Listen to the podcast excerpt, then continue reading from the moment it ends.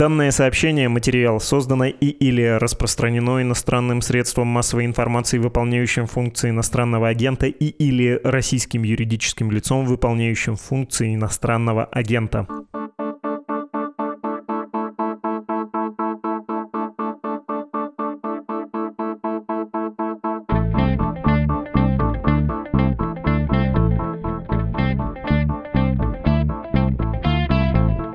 Послушайте, пожалуйста, внимательно, и особенно вот этот звук, похожий не то на бензопилу где-то там на соседней дачной улице, не то на муниципальный триммер, рыскающий по газону. Летит, летит! Вот там, Олег! Готовься! Стреляй, стреляй по нему сразу! Вон летит, стреляй! Это, как вы понимаете, не триммер и не бензопила, это звуки войны, то, что называется мопедом, но не в прямом смысле слова. Это беспилотник Камикадзе, и его пытаются сбить с земли стрелковым оружием. За последние несколько дней сотни таких устройств атаковали Киев, Днепр, Львов и другие города Украины. Официально это беспилотные летательные аппараты «Герань» иранского производства. Совсем официально это баражирующий боеприпас «Герань-2». Неофициальное название, повторюсь, мопеды, как раз из-за характерного звука вот этого четырехцилиндрового двигателя. Сейчас поговорим о беспилотниках как оружии войны. Оружии не новом, но, похоже, применяемом по-новому. И есть опасения, что это применение осмысленно. За этими ударами может стоять военный тактический расчет. И очень хочется понять, какой. Вы включили подкаст о новостях, которые долго остаются важными. Его название «Что случилось?» У микрофона Владислав Горин. Здравствуйте. Здравствуйте.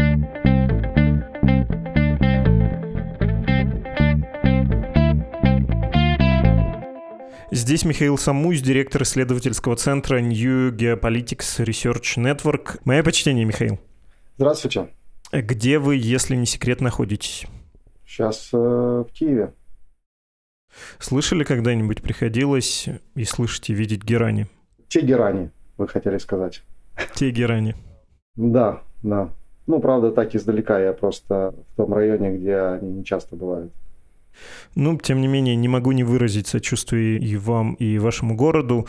Давайте поговорим про то, что это такое, что это за адские машины, где они производятся, и вникнем в вот эту всю терминологию герань, шахет, шутка про тегерань, уже прозвучавшие. Что это такое, дрон камикадзе и конкретно вот эти, которые неофициально называются мопедами. Как они устроены? Ну, на самом деле это не какое-то там а, достижение науки и техники. Устройство очень простое, дешевое. Именно в этом его и преимущество. То есть это, грубо говоря, снаряд или ракета, которая приводится в действие двигателем внутреннего сгорания. На самом деле, почему его называют мопед? Потому что он шумный и действительно звук очень похож на звук мопеда. Наводится он на цель. В принципе, сейчас появились модификации уже с датчиками GLONASS, то есть может быть корректировка по спутнику, но основная базовая модель, она наводится по инерционной системе, то есть вводятся координаты стационарного объекта, и он фактически по этим координатам и наводится, то есть двигается именно к этой цели. В таком случае он не может быть корректирован, он не корректируется, он не меняет э, траекторию полета, он медленно, низко и уверенно летит э, именно по стационарной цели. Его особенность в том, что его обычно не применяют по военным объектам, потому что военные объекты часто двигаются, а именно по гражданским объектам, которые в последнее время, когда генерал Суровикин решил показать свои возможности в разрушении украинской инфраструктуры, вот они используются для разрушения как раз электростанций или ТЭЦ, то есть инфраструктуры, которая обеспечивает подачу тепла и электроэнергии в украинские города. То есть вот такая вот подготовка к геноциду холодом накануне зимы. Про эту тактику обязательно поговорим, это, безусловно, очень важно. Вы произнесли слова, что они недорогие, несложные, и в этом смысл. А их назначение как, собственно, боеприпасы в том, что они дешевле дорогой ракеты типа «Калибр», например. И ракет мало осталось, используем это. Но не только мало ракет. Дело в том, что зачем тратить ракету, которая стоит там несколько миллионов долларов, если можно потратить э, вот это устройство, которое, я не знаю, сколько оно стоит в Иране, там свое формирование цен, но во всяком случае там нет дорогих компонентов, которые бы делали их э, по стоимости чем-то похожими на, например, крылатую ракету, или тем более какую-нибудь современную ракету высокоточную. А это устройство, оно довольно-таки высокоточное в том плане, что действительно, если говорить о стационарных объектах, они никуда не деваются. Координаты можно взять, э, грубо говоря, из любого открытого приложения, которое сейчас есть, и именно навести по этим координатам как результат небольшие расходы и возможные большие последствия. А фактически затраты очень небольшие, если сравнивать э, действительно с ракетами. Ну и кроме того, если Иран согласен поставлять их тысячами, то почему бы и нет. А у вас есть предположение, какое количество их у России есть сейчас, какое количество может быть? Потому что точное количество не названо, поставки вот этой иранской, но то, что я встречал предположение, там были цифры и, собственно, тысяча около, и цифры с четырьмя нулями. Вроде бы писали, что могут начать производить в России, но, очевидно, пока этого нет, судя по обломкам, которые в Украине находят. Там это все иранского производства с такой трафаретной надписью «Герань-2» на русском языке. Но по количеству есть те данные, которые объявляла украинская разведка. То есть это действительно до 2000 штук, если так в целом посмотреть, то первая партия была несколько сотен штук, а дальше речь шла до 2000. Чуть меньше 2000, чуть больше 2000, но смысл в том, что вот такой порядок. Определенно, что все, наверное, зависит от э, производственных мощностей Ирана, поэтому речь, наверное, идет именно о таком количестве. То есть э, можно говорить о том, что, во всяком случае, несколько сотен штук у России таких устройств есть. Несколько десятков, может быть, уже и сотен штук уже использованы против Украины. Очень много сбито, но в любом случае, если говорить даже вот о таком факторе, что устройство само недорогое, но при этом приносит большой ущерб, а при этом, чтобы его сбить, Украина, например, будет использовать дорогостоящие ракеты, которыми можно сбивать, опять же, очень опасные дорогостоящие крылатые баллистические ракеты, то здесь действительно эти дроны являются очень эффективными. Угу. А если вспоминать историю, где такая тактика уже применялась, я, когда соображал, понял, что это, наверное, все-таки Ближний Восток, когда нефтепредприятия бомбили при помощи этих дронов камикадзе, или тот случай, когда Иран, и мы тогда наивно думали, что Третья мировая начнется между Ираном и Соединенными Штатами после убийства генерала, да, и ответной такой достаточно деликатной атаки на американскую базу, как раз при помощи, кажется, тоже этих дронов. Только Иран и около применяет, или нет, где-то еще эта же тактика использовалась? Ну да, Иран в основном это применял, то есть было несколько случаев, когда Иран применял эти дроны как раз для атак различных стационарных объектов или военных баз. И, в принципе, у Ирана это довольно-таки успешно получалось. Но, в принципе, все армии мира рассматривали возможности создания этих беспилотников камикадзе, потому что они действительно являются очень неплохой альтернативой для крылатых ракет. Они намного дешевле, их часто тяжелее сбивать, и понятно, что ущерб от них может быть и не такой мощный, потому что масса взрывчатого вещества, которое может нести этот дрон, меньше, чем крылатая ракета, конечно, или баллистическая ракета. Но в любом случае для поля боя как раз для уничтожения высокоценных, даже военных целей. То есть, в принципе, в чем здесь особенность? Э, например, украинская армия или американская армия армии натовских стран, они разрабатывают более сложные модели для того, чтобы их можно было применять на поле боя. И у есть такие дроны камикадзе, которые она использует, например, для уничтожения каких-то командных пунктов или командных машин или, например, радаров, которые действительно имеют большое значение для ведения, например, российской армии боевых действий, и поэтому эти камикадзе используются более сложно. У них система наведения позволяет их корректировать, позволяет баражировать в воздухе, выбирать цель. То есть это сложный механизм, намного сложнее, чем у шахеды. Шахед – это такой себе снаряд, который далеко летит. Его недостаток, конечно, в том, что он не может фактически корректироваться. Ну, если с ГЛОНАССом, то может корректироваться, но, опять же, в пределах каких-то координат – и наводить этот снаряд или этот дрон на движущуюся цель или цель, которая меняет свое положение постоянно, фактически невозможно. В этом отличие. Поэтому украинская армия использует дроны камикадзе для поля боя, российская армия использует эти камикадзе для уничтожения гражданской инфраструктуры что, в принципе, и объясняет, почему другие армии это не использовали до сих пор, потому что ну, уничтожать гражданскую инфраструктуру – это не совсем главная задача ведения боевых действий. Вы сказали «Шахет», но там есть в линейке тоже более сложные устройства. Была информация, что Россия тоже их закупает.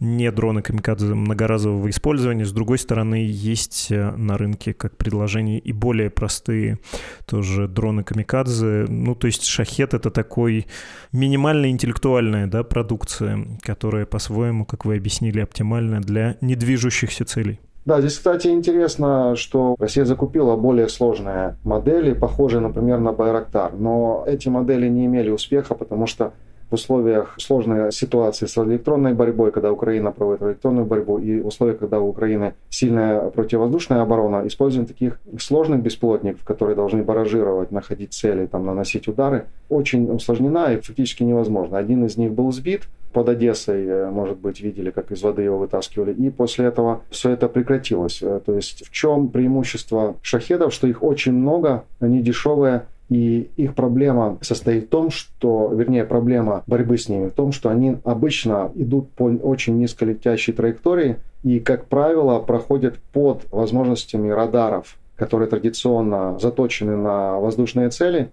То есть крылатые ракеты этими радарами выявляются, баллистические выявляются, а вот шахеды, они в принципе малозаметные цели сами по себе. Они, конечно, дроны не маленькие, но с другой стороны для радара они как раз малозаметная цель, да еще низколетящая. И поэтому как раз проблема не с уничтожением шахедов, самое главное, а их выявлением и передачей данных на цели указания. Вот это вот главная проблема борьбы с ними. Если говорить о каких-то других беспилотников иранских, они не являются какими-то особыми и высокотехнологическими, и я думаю, что у них нет перспектив на рынке таких же, как, например, у турецкого Байрактара. Байрактар — это все-таки намного сложнее техника, и их использование все-таки приносит намного больше эффект, даже с точки зрения ведения разведки, чем, например, иранских аналогов.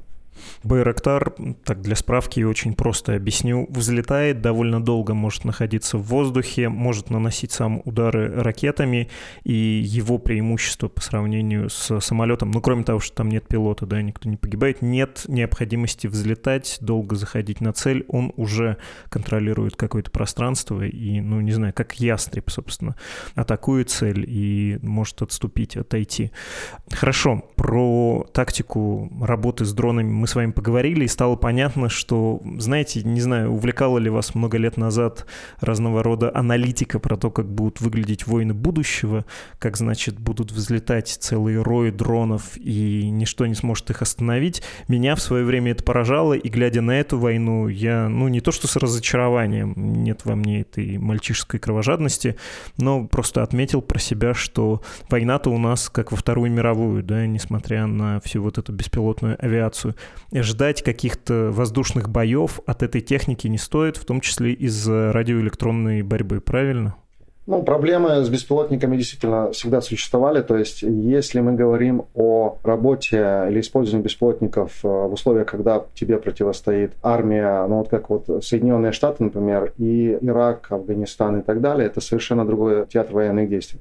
Когда сейчас мы говорим о, о том, что приблизительно похожие по технологическому уровню развития армии вступили в войну, получается так, что они, во-первых, массово используют беспилотники с обеих сторон, но с другой стороны, конечно же, все недостатки беспилотников сразу проявляются. Это действительно чувствительность к радиоэлектронной борьбе, и никуда не денешься. Если ты хочешь управлять беспилотником, чтобы беспилотник не просто летал по программе или выполнял какие-то действия автоматически, или вот как дрон Камикадзе просто имел координаты и уничтожал цель, тогда радиоэлектронная борьба играет важнейшую роль с точки зрения влияния на применение беспилотников, на их эффективность. И поэтому я думаю, что действительно рано или поздно мы придем к тому, что авиация станет в основном беспилотная. Но вот опять же о Барактарах и дальше о следующих разработках турецкой промышленности, в которой украинская промышленность просто активно принимает участие. Например, там используются украинские двигатели в следующих беспилотниках, которые будут уже больше похожи на действительно традиционные штурмовые самолеты. А следующие, там еще одно поколение уже будет смотреться как самолет пятого поколения по технологиям стелс и так далее. И в принципе можно представить, что штурмовая бомбардировочная авиация действительно будет вытесняться беспилотной, поскольку особенно соответственно, если не нужно входить в зону действия РЭБ и противовоздушной обороны противника, то с этой задачей беспилотники смогут без проблем справляться. И такие системы есть уже американцев и у турков, ну и Украины уже тоже принцип Байрактар. Это как бы первый этап. Следующее поколение беспилотников будут уже очень близки именно к тому, чтобы бомбардировочно-штурмовую авиацию, ну и система разведки, конечно, здесь очень усиливается. То есть разведывательная авиация может быть заменена также беспилотной в значительной мере. И что касается, конечно, истребительной авиации и выполнения некоторых более тонких задач, то здесь, конечно, пилотируемая авиация будет оставаться еще, я думаю, долго. Тем более, что вот, как показывает практика, хотя все думали, что уже, в принципе, пилотируемая авиация отходит, но в российско-украинской войне активно используется и вертолетная техника традиционная, и в том числе и штурмовая и истребительная авиация. Ну, Россия использует и стратегические бомбардировщики даже. То есть вообще, если говорить о российско-украинской войне, то после Второй мировой это самый крупный конвенционный конфликт, в котором используются, ну, в принципе, все виды вооружений. Вот все, которые можно только себе представить, и наследие холодной войны, и самые современные разработки, вот, которые появились на рынке. И, в принципе, все, к чему можно дотянуться, то все и используется. Ну, кроме ядерного оружия пока. Но все, что можно было себе представить, в том числе и морская техника, в том числе и любые ракеты крылатые, баллистические, и стратегические бомбардировщики, и мины, и все остальное. И я думаю, что мы еще увидим развитие ситуации, это еще не конец. Как это не печально, война является способом опробовать это оружие, включая новейшие дроны. Космическую, кстати, да, разведку тоже можно упомянуть. Космос тоже участвует в этом конфликте с обеих сторон. А если возвращаться к дронам Камикадзе и пытаться понять, какой в этом смысл. Вы говорили про стратегию организовать гуманитарную катастрофу этой зимой. Вот давайте это обсудим, потому что есть, я бы сказал, пара или две с половиной гипотезы, почему Суровикин, вообще российские силы, российская армия это делает, зачем они отправляют эти мопеды в кавычках на украинские города. Хочется это обсудить подробнее и ну, разобраться, что ли. Я точно не могу критически оценить эти гипотезы. Собственно, то, о чем вы говорили, что основная цель — это система энергетическая, вообще инфраструктура. Удары ракеты дронов имеют целью обрушить ее, чтобы остановить предприятия, включая военные, осложнить жизнь административное управление Украины и опосредованно повлиять и на командование армией. Но как будто бы энергосистема — это мощная вещь, да, и вообще инфраструктура такими ударами не разрушается. Я опираюсь тут еще на мнение Владимира Амельченко из Центра Разумкова, с которым мы говорили в начале этой недели. Или у вас другое суждение, что можно достичь этих целей, разрушить энергоинфраструктуру, например, подвести Украину к холодной, безжалостной безжалостной зиме без э, современных средств э, коммунальных, да, без электроэнергии, оставить ее и без тепла, например? Ну, теоретически возможно. Кроме того, не следует забывать, что в комплексе с этими дронами используются и крылатые ракеты. То есть вот удары, которые были там 10 числа, а дальше они меняли свою конфигурацию, когда было нанесено около 100 ракетных ударов, а дальше пошла комбинация дронов и ракет. И насколько я понимаю, смысл в чем? Когда идет массовое применение, там летит, например, 40 дронов, а действительно такие волны идут, 40 дронов летит в различных направлениях, система ПО начинает с ними работать. И тут появляются стратегические бомбардировщики и запускают еще 20 крылатых ракет. То есть система ПО нагружается. Вообще украинская ПО, она сейчас уникальная в мире. Никто такого количества ракет не сбивал, никогда не выдерживали таких ракетных ударов. Вспоминая даже Сербию и ту ситуацию, которая была в 1999 году, это была совершенно другая обстановка, в том числе нагрузка на ПО. Здесь украинское ПО показывает даже с советской техникой, например, 10 числа было сбито около половины ракет крылатых. Хотя, кажется, это мало, но на самом деле, когда летит, например, 10 ракет, то будет сбито 8. Когда летит 100, то, понятно, здесь уже просто не справляется физически только вот буквально на этой неделе у нас появились немецкие системы. До этого украинская система ПВО и ПРО была фактически базирована на старых системах, и то, что из них выжимали украинские специалисты, это вообще заслуживает отдельного разговора. Но смысл в чем? Насколько я понимаю, идея состоит в том, чтобы измотать систему ПВО, систему ПРО, и вот этими массовыми ударами ракет, замиксованными с дронами, а если еще вспомнить переговоры России сейчас с Ираном по баллистическим ракетам иранским – то есть вот этими массированными ударами все-таки измотать систему ПВО ПРО и дойти до того уровня, когда ну, нечем будет обороняться. И тогда уже просто начать бить действительно до конца. То есть Россия сейчас использует весь свой ракетный потенциал. Уже много информации было, что новые ракеты фактически уже находятся на критической отметке. То есть старых ракет советских, конечно, еще много. Я думаю, там несколько тысяч еще можно наскрести. Эти Х-22 или ракеты С-300, которые модифицированы по наземным объектам, а наносятся сейчас удары. Но вот этих новых ракет, и Х-101, и Калибры, и Искандеры, они находятся на критической отметке. Не зря Россия обратилась к Ирану за аналогами Искандеров. Ну, они немножко другие, но все равно их можно рассматривать как замена Искандерам. Это баллистические ракеты, которые имеют там 300-500 километров дальности. Если взять, например, Беларусь и Крым, то можно как бы там уже и где-то пересекать фактически всю территорию Украины, даже имея такую ограниченную дальность. И насколько я понимаю, цель действительно была. Я не знаю, насколько сейчас после этих ударов и то, что украинское ПВО показало, что не будет таких эффективных результатов от этих налетов. Идея была действительно лишить украинские города-миллионники энергетической инфраструктуры, то есть подачи тепла, электроэнергии, чтобы начался, возможно, новый миграционный кризис, чтобы украинцы начали выезжать э, снова в Европу, убегать из Украины и так далее. Все это приведет по замыслу Кремля к социальным взрывам и давлению на Зеленского, чтобы он согласился на переговоры и капитуляцию. Результат пока противоположный. То есть уровень ненависти к России достигает просто заоблачных высот, потому что, ну, извините, когда бьют не по войскам, а конкретно бьют, вот есть ТЭЦ, и по ней несколько дней подряд летят ракеты, которые часть сбиваются, которые часть долетают, и постоянно ты сидишь без света, то без воды, потому что, понятно, водопровод работает от электричества.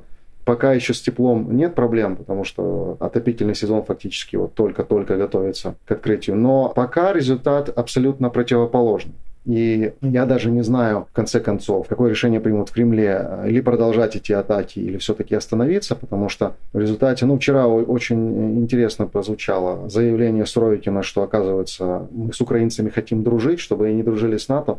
Ну, это уже какие-то, знаете, по Фрейду какие-то идут психологические схемы, что мы тебя сейчас сначала побьем, а я тебя потому что, чтобы ты меня любил. Но это очень страшная какая-то психология, но в результате она ведет к совершенно другим результатам. То есть чем больше ракет летит, тем больше готовность украинцев противостоять этим налетам и этому ужасу, который исходит из России. Сколько бы мантру не повторяли, что это оказывается США причина этого конфликта, но на самом деле не США же сейчас наносят удары по украинским электростанциям.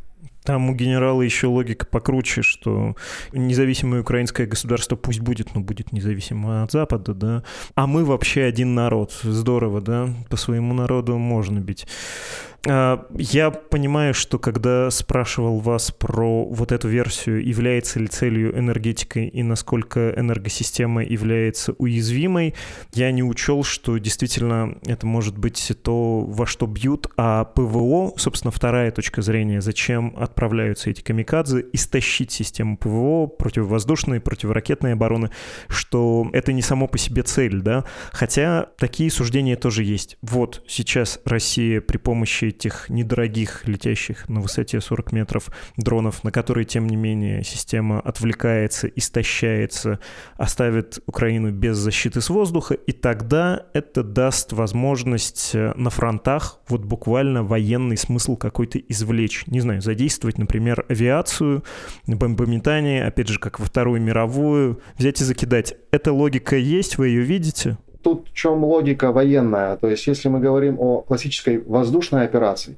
то ракетные удары используются для того, чтобы уничтожить ПВО как раз, то, что попыталась изобразить Россия 24 февраля, то есть когда были несколько ударов, было заявлено, авиация уничтожена, ПВО уничтожено. Все, теперь мы начинаем господствовать в воздухе, залетели российские самолеты, которые были сбиты, и вертолеты. Так вот, классическая воздушная операция сначала идет уничтожение ПВО, уничтожение авиации, создается как раз базис для работы своей авиации.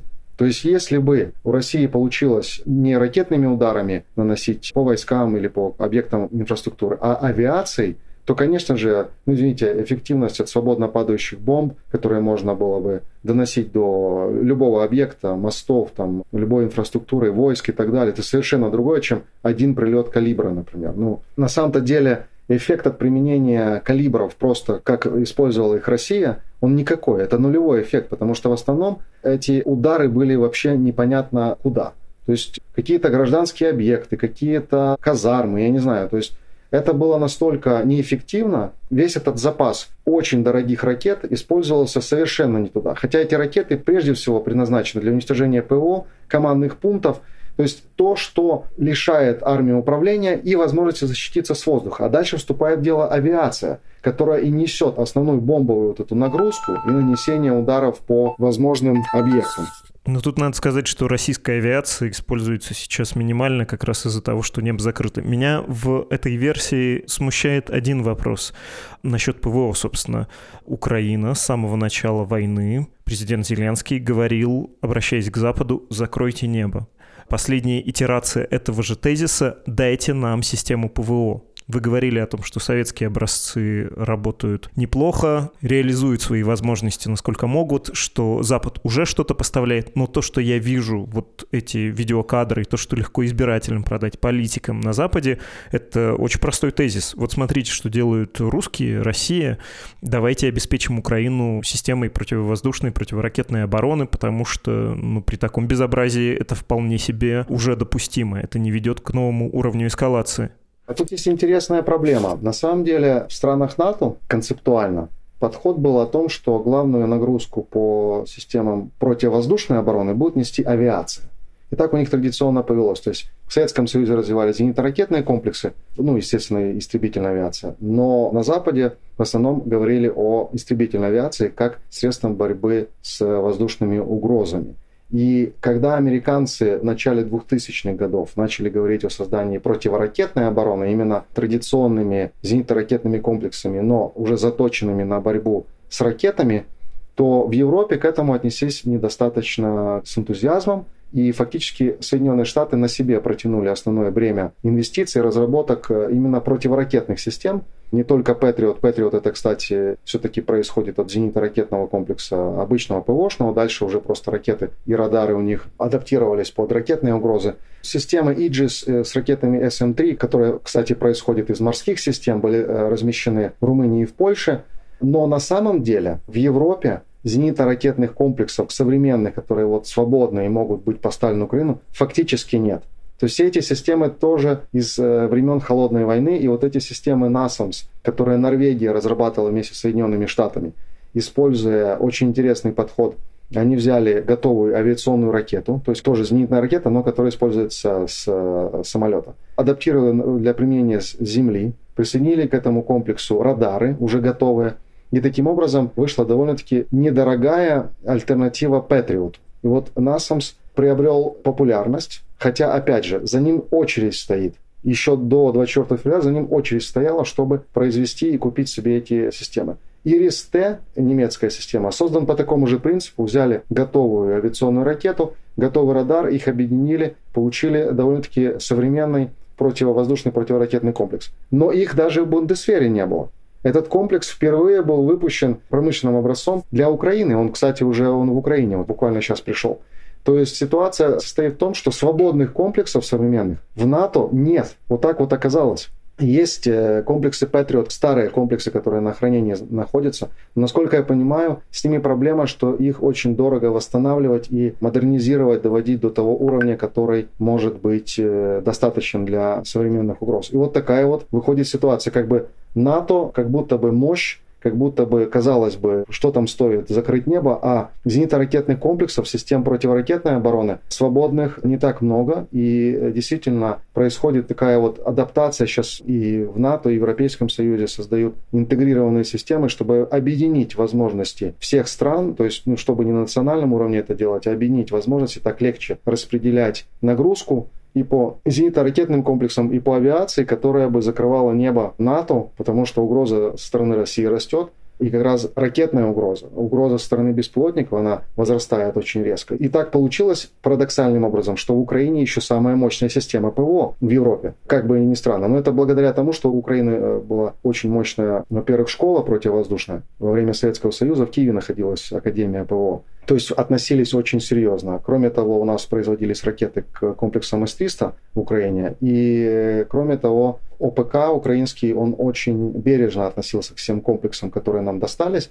С-300, БУК, С-200, С-125, они постоянно ремонтировались, модернизировались и фактически все пребывали в боеготовом состоянии. Это именно привело к тому, что России не удалось в первые дни накрыть всю систему ПВО, она выдержала, более того, позбивала все эти ракетные цели, ну, много из них, и авиацию просто российскую не допустила в украинское небо. То есть сейчас российская авиация не может заходить э, в украинское небо, потому что она будет сбита.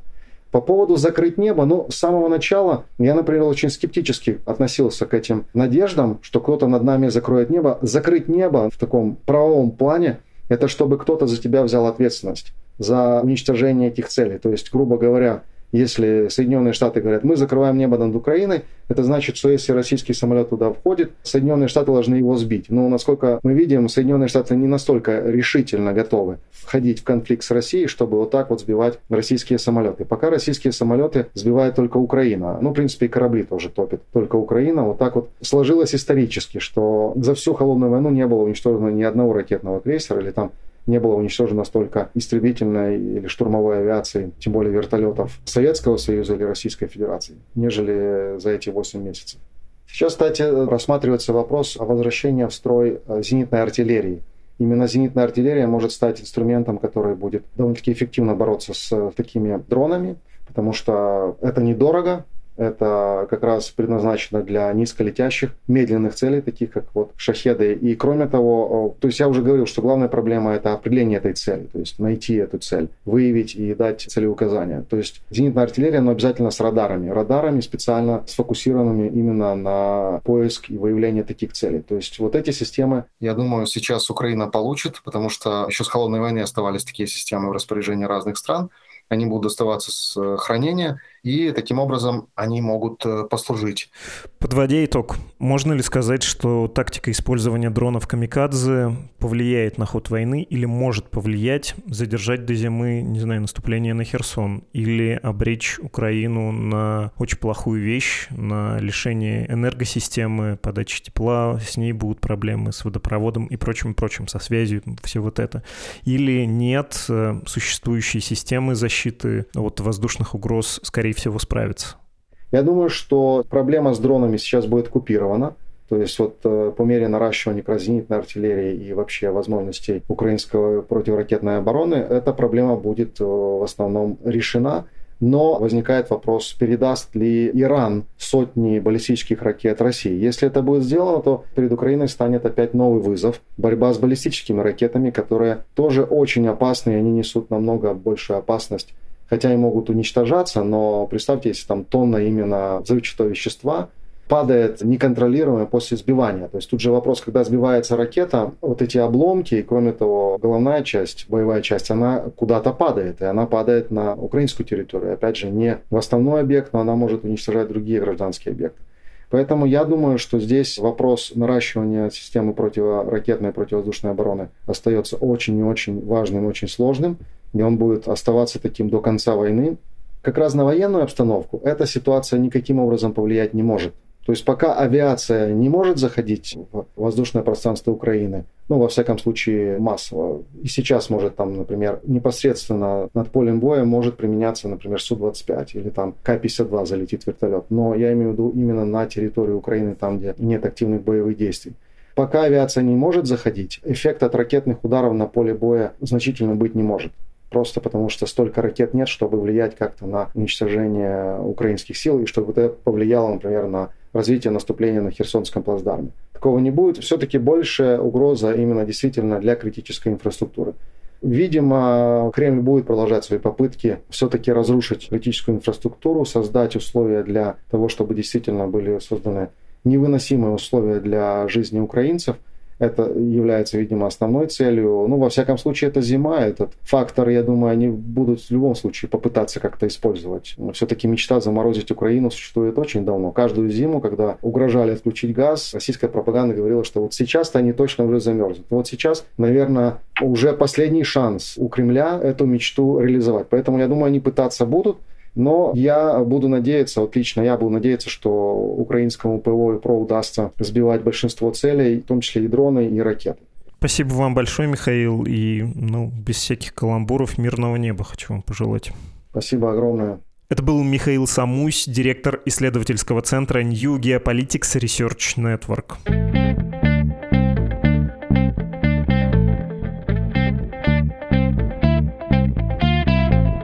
Время ваших писем, и самое время признаться, что я чувствую, что жанр начинает себе исчерпывать. Много похожих писем, например, про понедельничный выпуск с Амельченко, который мы тоже тут в ходе нашей беседы немножко обсудили. Я бы сказал, даже немножко скорректировали взгляд на проблему. Про него писали, что не слишком ли он бравый со стороны Украины. Ну вот ответ вы получили в этом эпизоде.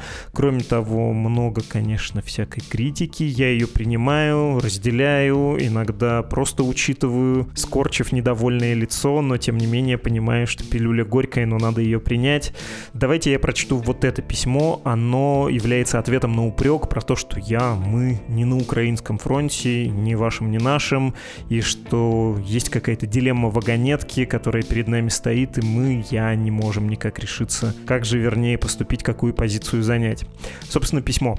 Меня зовут Максим, я вырос в небольшом уездном городе, в котором почему-то превалировал пролетариат. Вы бы это назвали модным словом АУЕ. Никогда так не говорю, Максим, и пролетариат не говорю, ну, на вашей совести, приписывайте нам. Но тогда использовали слово «гопники», продолжаете вы. Сейчас я живу в Берлине и периодически слушаю ваш подкаст. Часто он вызывает у меня смешанные чувства. Так вот, вчера в вашем подкасте я услышал вашу интерпретацию дилеммы вагонетки, и это вызвало у меня смутное чувство дежавю. Признаюсь, я не впервые слышал об этой концепции, но именно ваши рассуждения напомнили мне то, что на языке гопников эта дилемма формулируется так. Есть два стула, на одном пике точеный, на другом, хм, ну вы поняли, на какой сядешь, а на какой мать посадишь. Много позже, будучи уже столичным яппи, я зачем-то вбил в поиск эту загадку и попытался найти ответ. Ответ оказался довольно интересным, хотя и непрямым. Подобные загадки характерны для сообществ с отсутствием чувства эмпатии вроде солдат или арестантов. Они неразрешимы и говорят скорее о том, что спрашивающий хочет создать конфликт. Я это все к чему? Владислав, вы не похожи на человека, задающего подобные загадки, но вы зачем-то на них пытаетесь ответить. Если вы думаете, что поговорив вам удастся избежать конфликта, то у меня для вас плохие новости. Спасибо, дорогой Максим, за ваше письмо, хоть вы местами были и не то что жестокие, но жестковаты. Ну и отдельно спасибо за довольно остроумный, при этом весьма корректный, не сниженный стиль вашего письма. И не то, что я держу в голове, что вы в Берлине, а раз вы за границей, то вам удобно перечислить Медузе деньги. Просто я всегда в этот момент всем слушателям напоминаю, что есть две странички save.meduza.io и support.meduza.io, через которые вы можете перечислить пожертвования Медузе. Кроме того, напоминаю, что в нашем приложении Медузы снова появился раздел подкасты. Нас удобно слушать через мобильное приложение. В России его труднее заблокировать, чем, например, сайт, заблокированный с началом войны стороны. Обратите, пожалуйста, на это внимание. И с вами был «Что случилось?» подкаст о новостях, которые долго остаются важными. Пока-пока.